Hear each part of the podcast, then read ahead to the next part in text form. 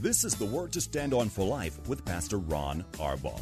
Your word is sharper than any two-edged sword.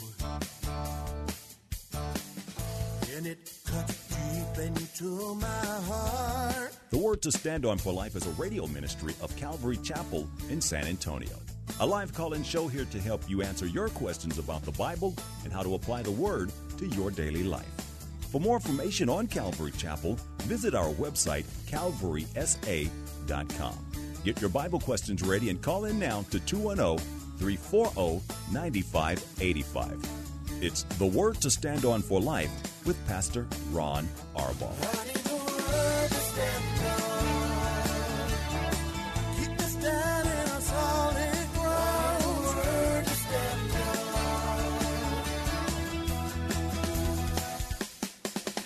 Happy New Year and welcome back. I'm Pastor Ron Arbaugh from Calvary Chapel in San Antonio, Texas, and this is the Word to Stand on for Life. It actually feels like I've been away for like a month, but we just had the Thursday and Friday of last week. But um, thanks for tuning back in. I hope this is a better year than 2020 was from every perspective, but most importantly, a better year in terms of getting close to and staying with Jesus no matter what.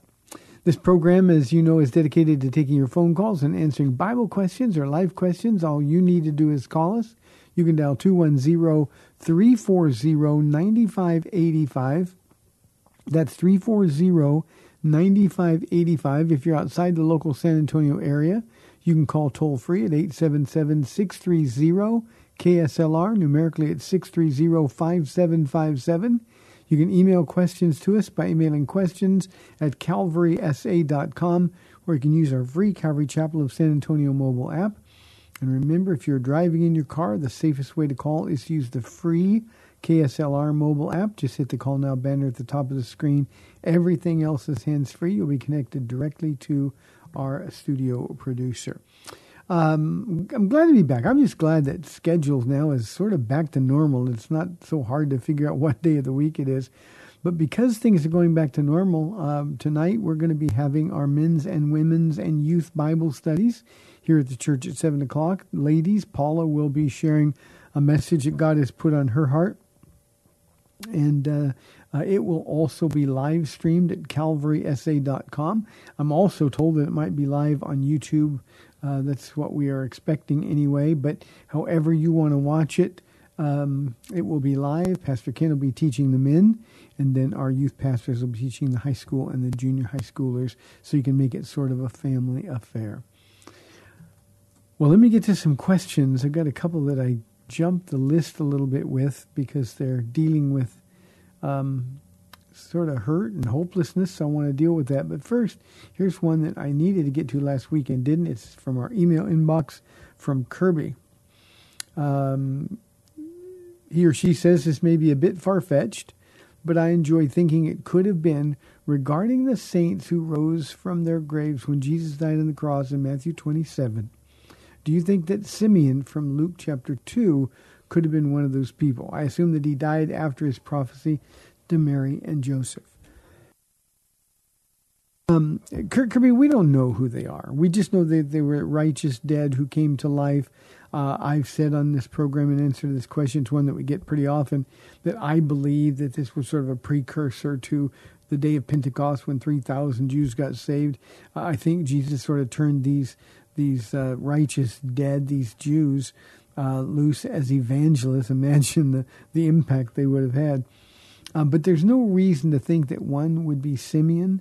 Um, you know, it could have been people from uh, from the distant past. More likely, however, Kirby, it's people who died fairly recently. Um, um, but, but beyond that, we, we really don't know who it could have been or if Simeon could have been one of them. I know this based on what we know about Simeon. If he was called out of being in the presence of of uh, all of the Old Testament saints in Abraham's bosom, he wouldn't have been happy to have come back when he saw Jesus and circumcised him and said, "Now you can dismiss your servant in peace." He was ready to go.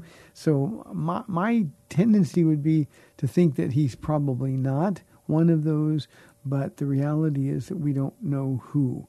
um, the people were. We're not told some reason they don't think uh, in heaven they don't think we need to know who it is, but um, like you, Kirby, I'm just curious. I'd like to know stuff that I don't know. I guess we'll have to wait to heaven until we get there.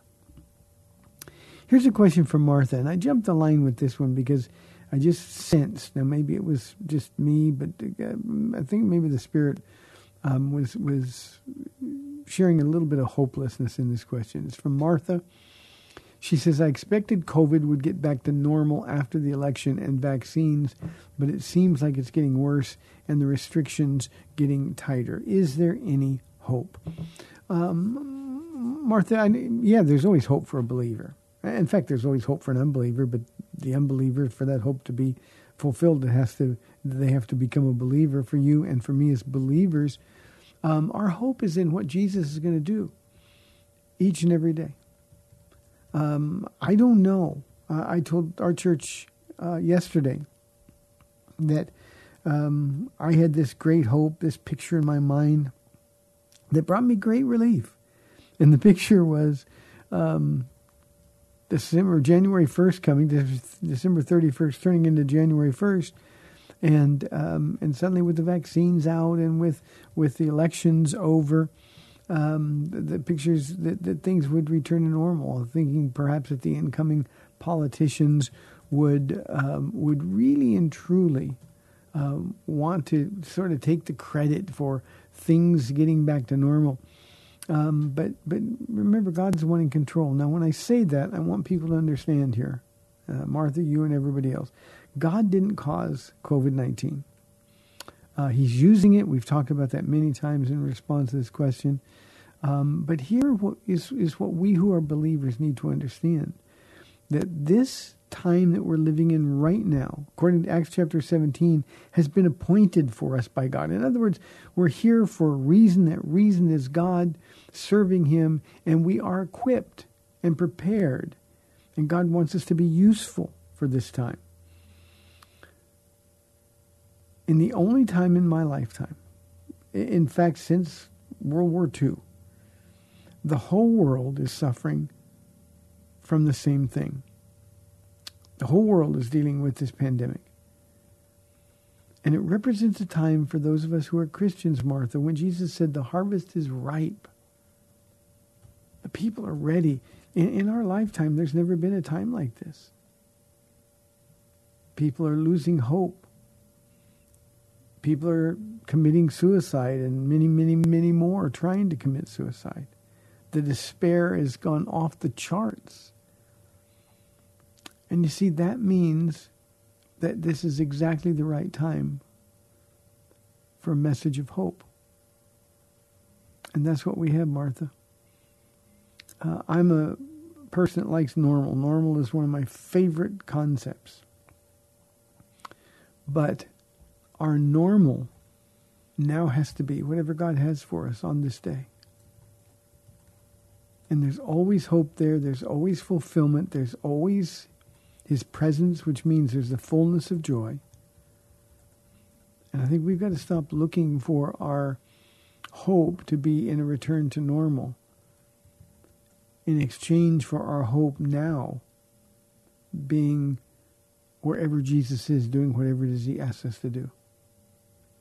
We had a good day at church yesterday. It was great to see people um, some people who should have stayed away for a long time and did uh, are starting to filter back in, and, and to see some of them, uh, it, it was comforting. It felt really good.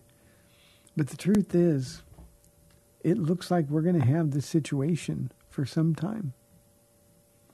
I'm not qualified to say how long. I, I, don't. I don't understand. But here's what I know: God is going to use those who are usable to win those who are lost. And in that, there's always hope. The message of Christ crucified and risen from the dead, Martha, is always a hopeful one. And I pray that we're out there sharing it with people constantly in these last days. 340-9585. Karen says, Pastor Ron, for you, who is the hardest people to share Jesus with? Um, Karen, I'm not sure if you mean family. Family is always hard to share Jesus with. Um, I remember when I got saved, the people who knew me the best were the ones who least wanted to hear from me anything about Jesus because I'd been such a vile person. So I think family is the hardest people. Now, if I go a little more generally, I think the single hardest group, the most difficult people to reach with the gospel, are nice people, good people. You see, we tell them about getting saved, and the truth is, Karen, they don't think they need to be saved. You know, I, I do more good than bad. I'm a I'm a good person. I don't mess with anybody, and um, and nice people are the hardest ones to share Jesus with, simply because they don't see the need. We still have the responsibility to share. We then follow that obedience to share with faithful prayer. And then the Holy Spirit, who knows where He's going to go and upon whom He's going to land. But nice people, in my view, they say things like, well, well, I'm better than other people, or I'm not a murderer. I don't do bad things. I haven't been in jail. You know, Karen, I've shared this story before, but I was once sharing with a cop. His wife, a San Antonio police officer, uh, his wife got saved in her church, and she was just pleading with me to talk with him. And I usually tell him, "Look, I'll talk with him, but they want they need to want to talk with me. I'm not going to ambush them, or or just you know because you want them. If they don't want to be here, then I, I don't need him to be here. I don't need to talk to him. But but he came in, and we shared for a while. And the thing that stumbled him the most a police officer who's out in the streets dealing with the worst of the worst every day. And he asked me the question directly Are you going to tell me that the people that I arrest, the people that I have to encounter every single night and every single day on the job, that they're going to be in heaven? All they have to do, all they have to do, is believe in Jesus. I said, Yeah, I'm going to tell you that. And he didn't want to hear another thing. And I told him, I said, you know, you have an, uh, uh, uh, an inflated estimate of your own goodness because you're caught, because you follow the rules. Believe me, that's not going to get you to heaven at all. So uh, I hope that answers your question, Karen. Thank you very, very much. Here is a question from our email inbox from Art. He says, what is the meaning of and to see the righteous one and to hear words from his mouth in Acts chapter 22, verse 14. Did Paul see Jesus face to face? He did. I'm going to turn to that passage of Scripture so I get the context for you. But yes, Paul did seem. Uh, I'm getting my Bible here going now. Paul did see Jesus face to face several times, three times for sure that we know, in addition to the visits of Jesus from um, uh, the three years in, in Arabia when he was being taught by Jesus. Um, this is the place where Paul is sharing his testimony again. And he's talking about when Ananias came to him, um, a man who was highly respected by all the Jews, and he said, stood beside me and said, Brother Saul, receive your sight. At that very moment, I was able to see him. Then he said, The God of our fathers has chosen you to know his will and to see the righteous one and to hear words from his mouth. So, in context, um, art, he is saying exactly that, that Jesus would appear to him. Um, we know one of those times was in uh, Corinth, Acts chapter 18. Uh, another time, of course, was uh, when he was converted, Acts chapter uh, 9. Um, but, but in addition to that, in those wildernesses of Arabia and other times, there were at least three face to face encounters that Paul had with the risen Christ. Um, exceptional visions. Paul says in 2 Corinthians chapter 12 that the thorn in the flesh um, was was a result of a messenger from Satan who was buffeting his flesh. It was a very painful physical condition and and even after asking uh, and being denied that this thorn be taken away from him, he understood that no, this this thorn was given me as a gift from God to keep me be, from becoming conceited because of the surpassingly great um, visitations and revelations that he saw. And remember, he'd been to heaven after being stoned to death in Lystra. Uh, so, so um, Paul had direct face-to-face encounters with Jesus. Good question. Thank you very, very much. Here is our next question. We'd love your phone calls. I know uh, a little slow after the holiday break, but Anonymous says, um, I stole from people before I got saved. Am I required to pay them back now that I am saved? Uh, and then he or she says, I don't have any money to do it. Uh, anonymous, no, you're not required. Your sins before you got saved are, are old and gone. Now, if you have the chance to make things right, then you ought to do that. But you're not required to do that. You are saved by grace through faith. You've given your heart to Jesus. You've asked for forgiveness for those sins. Those sins are now in the deepest, darkest ocean, as far from you as east is from west. And uh, there's no need for you to go back and, and right every wrong thing. That's really important to remember. It's great that you want to in your heart, uh, but at the same time, um, you know, there's no legalistic way back to where you are. Uh, when you get the chance, you say, I'm sorry. Please forgive me. Um, I, I used to tell people, look, I was insane before I got saved. Didn't know it, but I was insane. Uh, and, and I'm sorry. And I, I was fortunate uh, to come into contact with enough people that I had really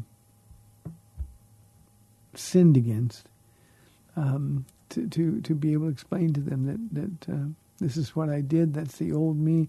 You may not want to hear it, but I gave my life to Jesus, and everything is different now. And um, I, I, ask for your forgiveness.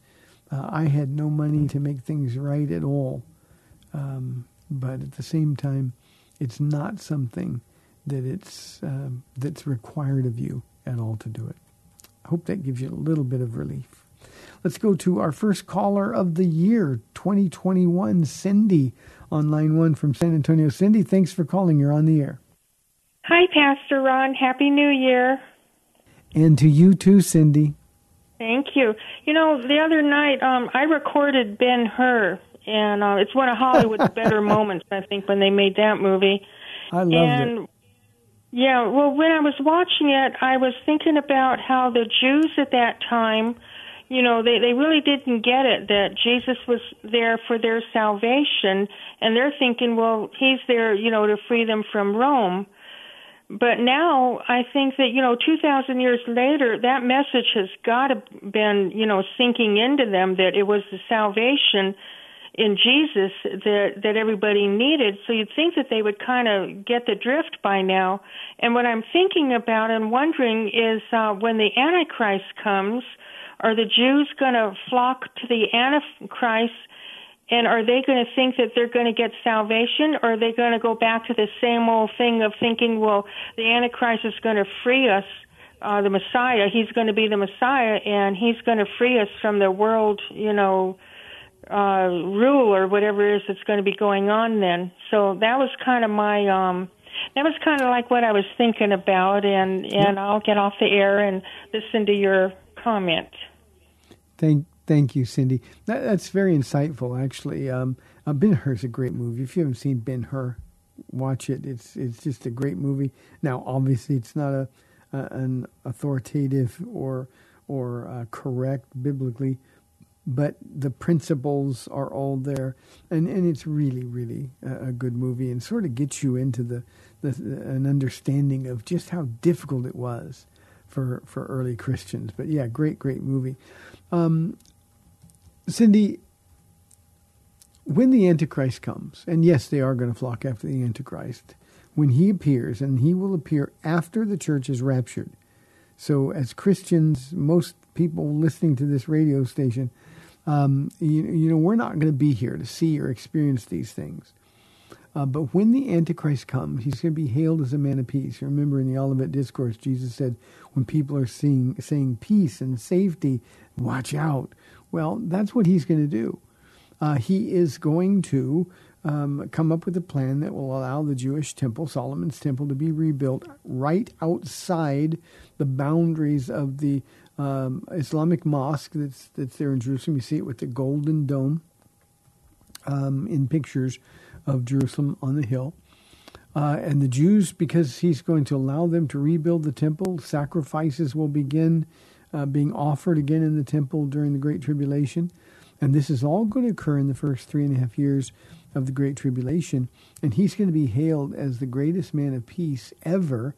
And he is going to be considered to be their deliverer. And Jews are going to flock to him. Now, not all Jews, of course, are going to be fooled or convinced, but many, most in fact, will. Now, what's going to happen? Because Satan is jealous. Uh, the Antichrist is going to be empowered by Satan. At the three and a half year period of the Great Tribulation, he's going to demand to be worshipped. He's going to be so tired of seeing God being worshipped and sacrifices made to him. He's actually going to set up in Daniel chapter 9 the abomination that causes desolation in the Holy of Holies. And that's going to be the last straw. That's when Jews are going to run from him. He is going to pursue them with all of the power, the considerable power he has at his disposal. And they're going to run to a city called Petra, the rock city in Jordan, what is modern day Jordan.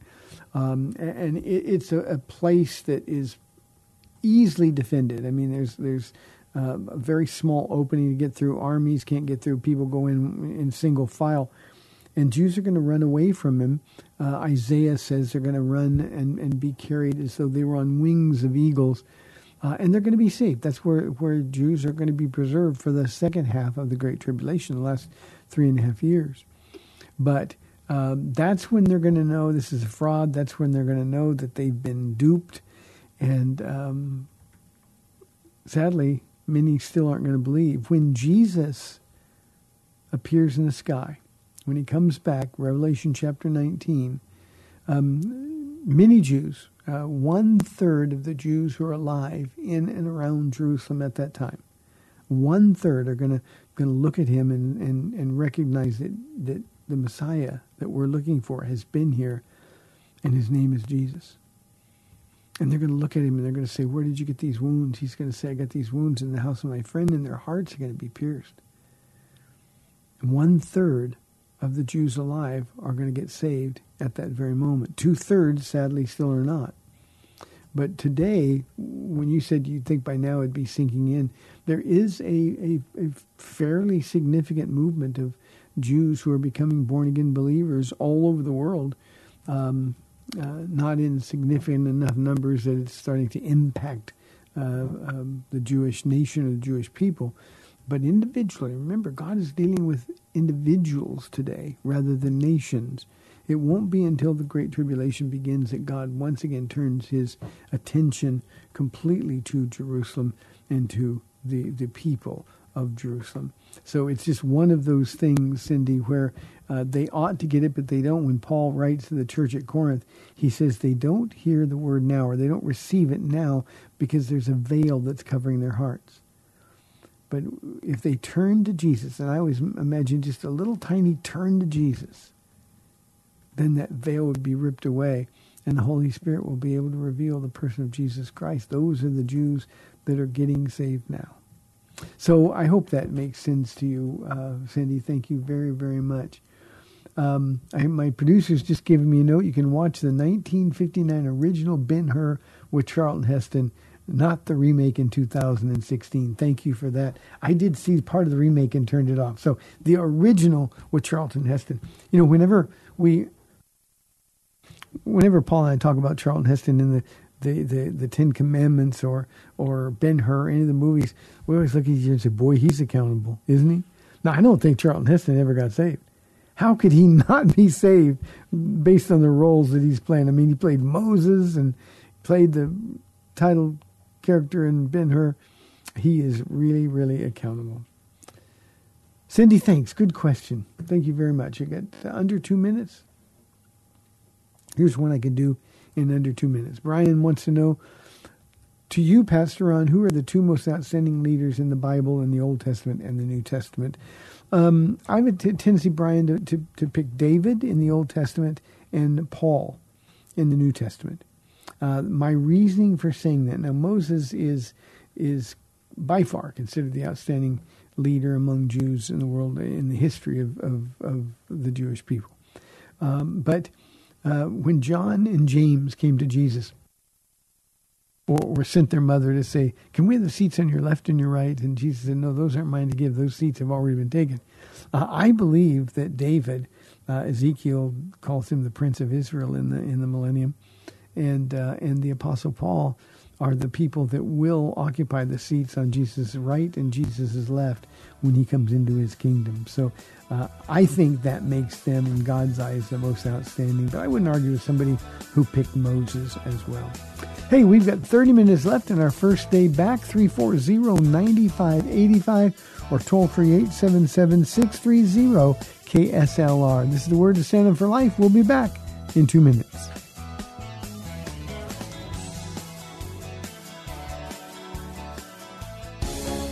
Got a question for Pastor Ron and the word to stand on for life? You can send it to him via email at pastorronksLR at gmail.com. That's pastorronksLR at gmail.com.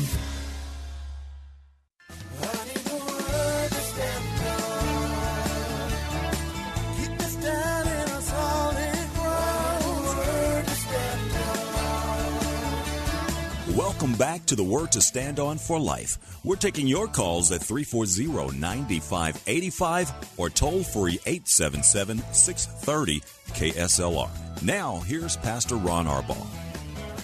Welcome back to the second half of our program, 340-9585. Here is a question from our email inbox from Chip. He said, Is Psalm 58, verses 10 and 11, considered an end times prophecy of the raptured church who follows Christ in judgment? Let me read the psalm and then we will um, um, talk about it. Um, verse 10 in Psalm 58 says, The righteous will be glad when they are avenged, when they dip their feet in the blood of the wicked. Then people will say, Surely the righteous still are rewarded. Surely there is a God who judges the earth.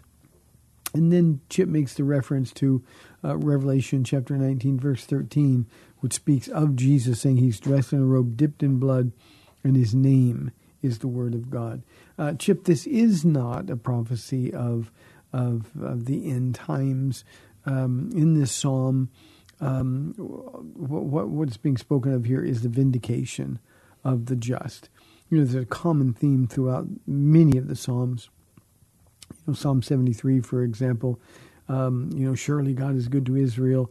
And then he says, but as for me, my feet almost slipped when I saw the, the, the arrogant and saw how they prospered. Um, um, this is just a cry for vindication.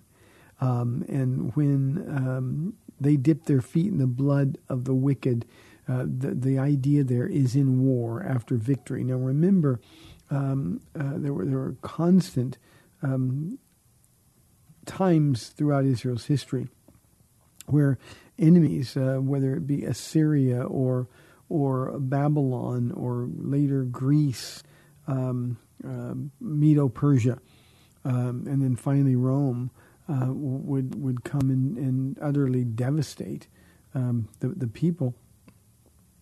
And they they cried out for vindication to God. So that's what's in view here.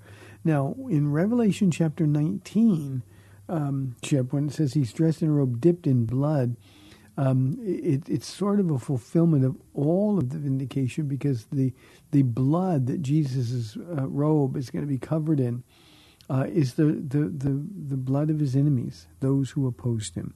So um, when he comes, and we'll be with him in Revelation chapter 19, but Psalm 58 has nothing to do with it. There's a more local view of that in terms of, of we want to be vindicated. You know, one of the Re- Revelation chapter 4 and 5, when uh, John is taken in the Spirit um, and by the way, we're going to be doing the book of Revelation again on Friday nights as soon as we're done with Ephesians, which won't be for probably three months at least, maybe even a little bit more. But um, um, you know, they're they're seen under the altar of God. The the martyrs, the Jewish martyrs, are seen under the the altar of God, asking, "How long, O God, until you vindicate us?" And He says, "Just wait a little while longer." And that vindication could be a long term picture of what David is talking about. But in view of uh, the the psalm itself, it's more of the enemies that are beating on them um, throughout times, whether it's in the book of Judges or or beyond that, uh, leading to the captivity by Babylon. Good question. Regina asked a wonderful question. She said, "In this tough economy, what should churches be doing for single moms?" And then she says, "What is your church doing?" Um, Regina, we believe now. Uh, I, we're certainly not alone. We're not a, a wealthy church. Um, I wish we were. I'd make sure nobody ever had any needs that were unmet. But lots of churches are helping out the poor and single moms. We have always viewed the single moms and their children as sort of the widows and orphans of the New Testament age that we live in. So um, we ought to be supporting our single moms. Uh, and it shouldn't be just with food pantries. Um, we, we need to actively, aggressively find out what their needs are at Calvary Chapel of San Antonio, which is the, the church that you asked about. Um, we are um, we do everything we can to make sure that we know what the needs are. It is very frustrating at times, Regina, uh, because we'll tell single moms in our church all the time, "Don't you ever go hungry? Don't you ever let your your uh, utility bills get behind. You let us know. We we can't know when somebody's struggling, um, and yet they don't do it because they feel awkward about doing it. Um, but we want to be sure that they have. We have two ministries that are designed especially for single moms and their kids um, that everybody gets involved in. Uh, we buy them gift cards from Walmart or HEB or or other places where they can get whatever it is that they need um, and they don't have to ask. All, we we got a list of who they are, we just pass out those gift cards um, uh, when we get them, and and we get them a lot, and that's just out of the goodness of the people's hearts who come here and call Calvary Chapel of San Antonio their home. Um, Regina, if you are a single mom, uh, you don't have to come to Calvary Chapel to get some help. Just let us know and uh, we'll do everything that we can. Remember, we're not a wealthy church. We spend all our money on free stuff that we do here at the church, but at the same time, um, the single moms and especially those who go to our church, uh, we consider them our responsibility. So I hope that answers your question, Regina. And by the way, Regina's question and others like it, if, if my answers aren't specific enough, just write back or or um, find out whatever it is that you're looking for. Here is I did that okay, I did that question already. Here is a question from Gino. He said, Do you believe Jonah was alive or dead in the fish? Um, Gino, I believe he's alive in the fish. Um, I know there are some who believe he died and was resurrected as a picture of Jesus Christ. Uh, J. Vernon McGee is a very vocal proponent, or was when he was alive, of that theory. Um, I don't believe so. I don't think there's any um, um, evidence that suggests that he was dead and was resurrected. Uh, I think he stayed alive in the belly of the fish and uh, uh, was alive when he was vomited up on the beach um, uh, in Assyria. So, um, yeah, I do. I do believe that he was alive. And again, there are credible people who differ, and I don't think it's really all that important, Gino. Thanks for the question. Um, Anonymous says, Pastor Ron, do you have any suggestions for helping me deal with my anger issues? Um, yeah, walk in the Spirit. And I don't mean to be flippant about this, Anonymous, but walk in the Spirit instead of the flesh. Uh, when we give in to our anger, the Bible says, in your anger, do not sin. Um, so, so righteous anger is permitted. It's not a sin to be righteously angry, when we sin in that anger, it ceases to be righteous. So uh, what we have to do is is understand that we cannot simply give in to our fleshy impulses uh, when we are believers. Uh, I've had people say, "Well, I'm just angry. I've always been angry. This is the way I was born, or I have a hot temper." Remember, when the Holy Spirit comes and lives in you, everything changes and everything begins with you. Uh, the old is gone and the new has come. And um, I think what you've got to realize, Anonymous, is that every time you feel that anger welling up, that you're in a dangerous place of sinning in your anger, and you've got to hate sinning against God. And you understand God was patient with you, He wasn't angry with you. Uh, and, and you realize it, that to sin because you're angry,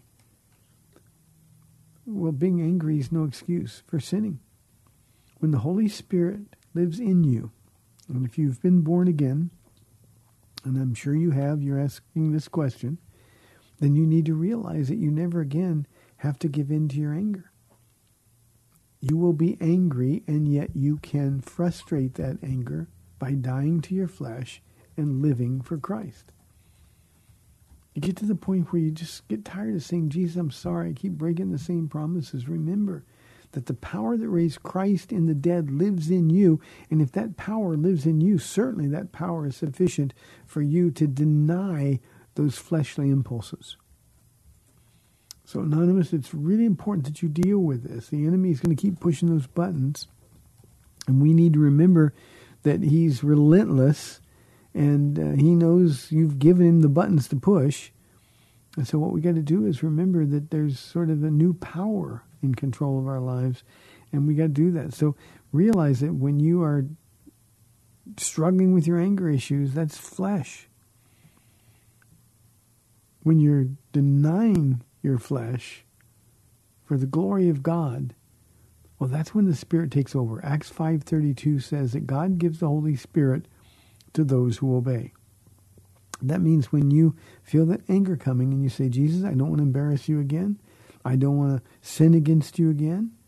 Um, help me. That power will come flooding. That's what obedience is. And you simply have to make a decision that I'm not going to let anger ruin or compromise my witness ever again.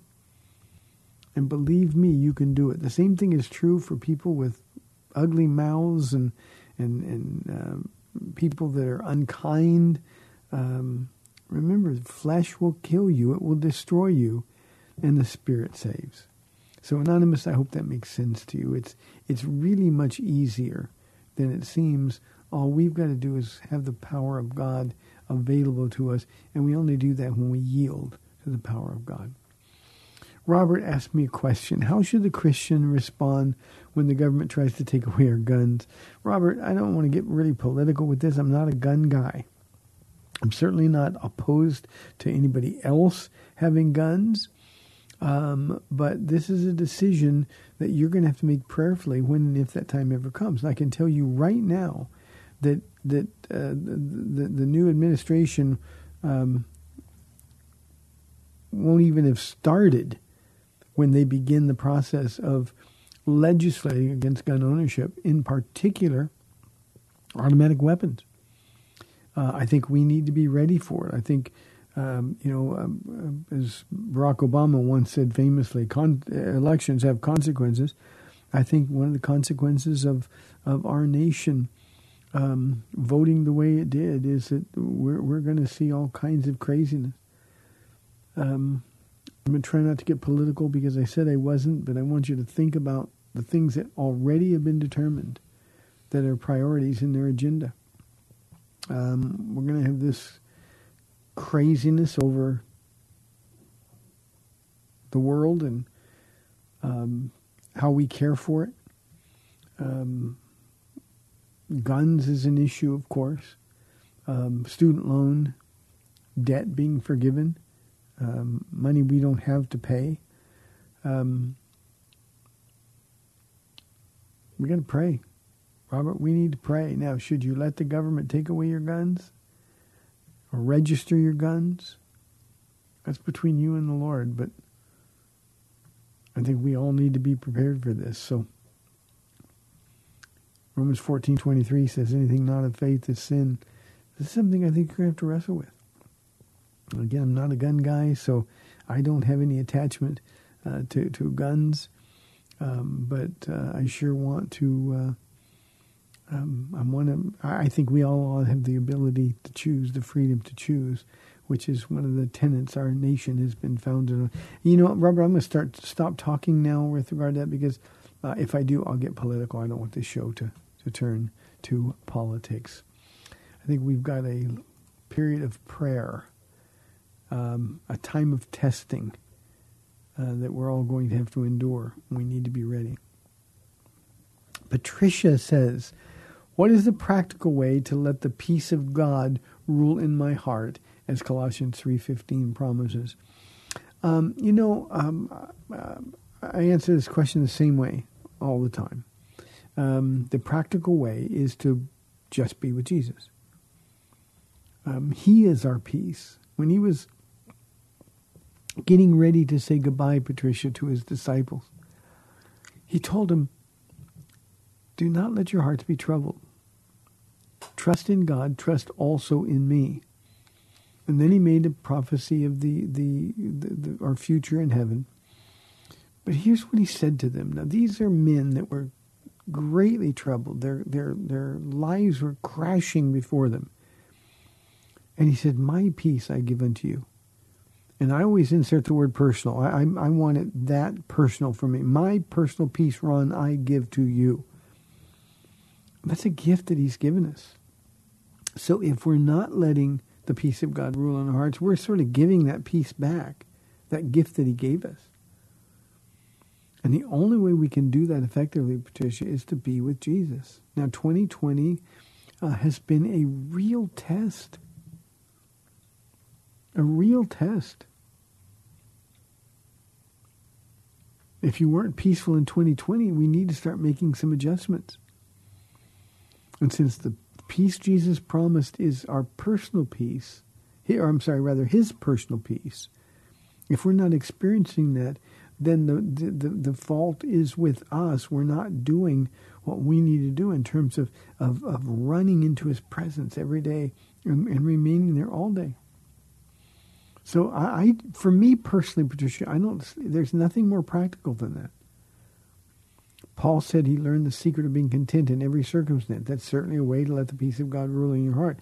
But you can't do that without being with Jesus. If you'll spend more time every day with Jesus, and I can promise you this, everybody listening, I can promise you that if you spend more time with Jesus, then you will crave spending even more time with him from that point forward. And pretty soon you'll have the peace of God in your heart because because the, the, the Christ who lives in us in the person of the Holy Spirit will be the one in control. Sure, you've got a battle with your flesh, but if you're with Jesus, he's going to win that battle for you. You know, I'm only a couple of chapters away from um, Jacob's wrestling match with Jesus in Genesis chapter 32 on our Wednesday night studies.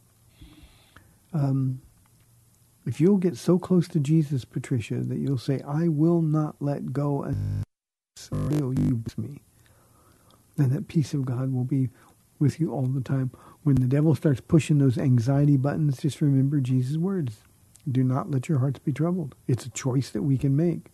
And if we're making the wrong choice and the anxiety level is ramping up, then and only then uh, do we have to run to Him for the solution because we don't have any solution on our own. I think practically, Patricia, we can stop um, ingesting enormous quantities of media. Um, I think that the amount of time and energy that we spend on social media is obscene and robs us of the joy, the peace that Jesus promised. So I think those are practical things that we can do. But remember, it all revolves around you just being with Jesus all day, every day. She asked another question. She said, uh, another Colossians question. She said, How exactly would I set my mind on things above? Um, that's that's the same. My answer is going to be the same. Uh, you got to think about Jesus. Got to talk to Jesus. Um, you know, when Paul says to set our hearts and our minds on things above, it's Colossians 3 1 and 2. Set your hearts and minds on things above where Christ is seated at the right hand of the Father. Um, um, the, the heart is the place of affection. The mind is the place of decision. So you've got to have a partnership between that which your heart longs for and then draw your brain into the partnership by saying, okay, that's what I choose. And because our flesh is weak, Patricia, we need to make that choice every single day And we might need to make it many, many times during the day, and then that peace of God will rule and reign in your heart. And remember, it's His personal peace. Uh, it's like Jesus gives you a keepsake. Instead of a ring or a brooch or something, He says, Here's the best thing I've got until I come again. Here's my peace, and He gives it to you. I think that's really the place we all need to be. Great question. 340-9585 for your live calls and questions. Here's a question from William. Um, Pastor Ron, how would you describe a perfect church? Well, William, the first thing I would say is there is no such thing as perfect church. Um, you know, if Calvary Chapel of San Antonio was perfect, I'd I'd ruin it every time I showed up because I'm far from perfect. But a perfect church, uh, the church that that God would lead you to, uh, is a church that is a house of prayer. Uh, Jesus seemed to be the most offended uh, when he overturned the money changers' tables, when he said, Look, my father's house is a house of prayer, and you've turned it into a, a den of thievery. So it needs to be a house of prayer. One of the things, and this is for the entire audience, not just William, one of the things that we Christians need to be more resolved to do in 2021 is to be men and women of prayer. You know, we have corporate prayer here every Saturday morning for one hour. Um, and, and, you know, I know we live busy lives. Nobody should be here all the time. Uh, Paul and I are here every Saturday if we're here in town. Uh, if not, then Pastor Ken may come. But everybody ought to be there sometime. So nobody should be there all the time. Again, we understand life happens. But everybody ought to be at some corporate prayer event sometimes. It ought to be a part of your life. If you really believed in the power of prayer, then you would be there whenever you could. Again, nobody not legalistic, but but everybody ought to be there sometimes. It also ought to be a house of worship, a place where we worship God with all of our hearts. Um, typically, in our church culture, that's done with music. Uh, it always frustrates me when I see people coming in toward the end of the music. It's like, well, you know, the music is over, so so I'll, I'll be 15, 20 minutes late. Um, that's to miss out on a part of the worship experience. Imagine telling God, I didn't like the music, so I didn't worship you. You know, you can tolerate the music and still worship with a pure heart. So the perfect church needs to be a house of worship where you can worship Jesus. It needs to be a house of fellowship. It's the reason that virtual church really isn't church. We need one another. We need flesh and bones, flesh and blood contact. We need the opportunity to use our gifts um, to minister to others. That's what fellowship is. And, and in return, we're, we'll be blessed by the fellowship of others. So it's a place where the lost, the hurting, the hungry, the broken, the needy, the confused, and the fearful gather. Uh, so a perfect church needs to be a place where the fellowship is rich. Um, you know, William, our people don't want to go home. I love that. A perfect church is a place of service.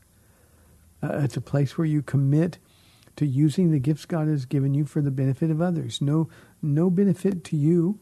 Now, obviously, there will be benefit coming to you, but that can't be your motive. You're doing it for others.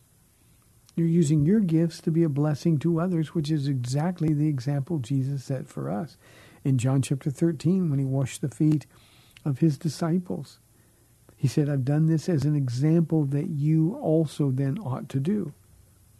So it needs to be a place of service. And then this may sound a little strange, but it's got to be a place of commitment. Church can't be a casual stopping off place. It needs to be a place where you're committed. You know, when I was first called to be a pastor, I was only six months old in the in the Lord, and and I was sort of um, I didn't know what a pastor did. I'd been raised in church, so all I thought was, well, okay, Lord, if I'm going to be a pastor, then I want I want a pastor church that's 100% committed and submitted to you. Well, that church doesn't exist. But if you're looking for a perfect church, it's the church where you can be committed, heart and soul, to the Lord and in his service minister to the people that he has. You know, William, we've, we're inside two minutes now, so I'm going to, this will be my last comment for the program today.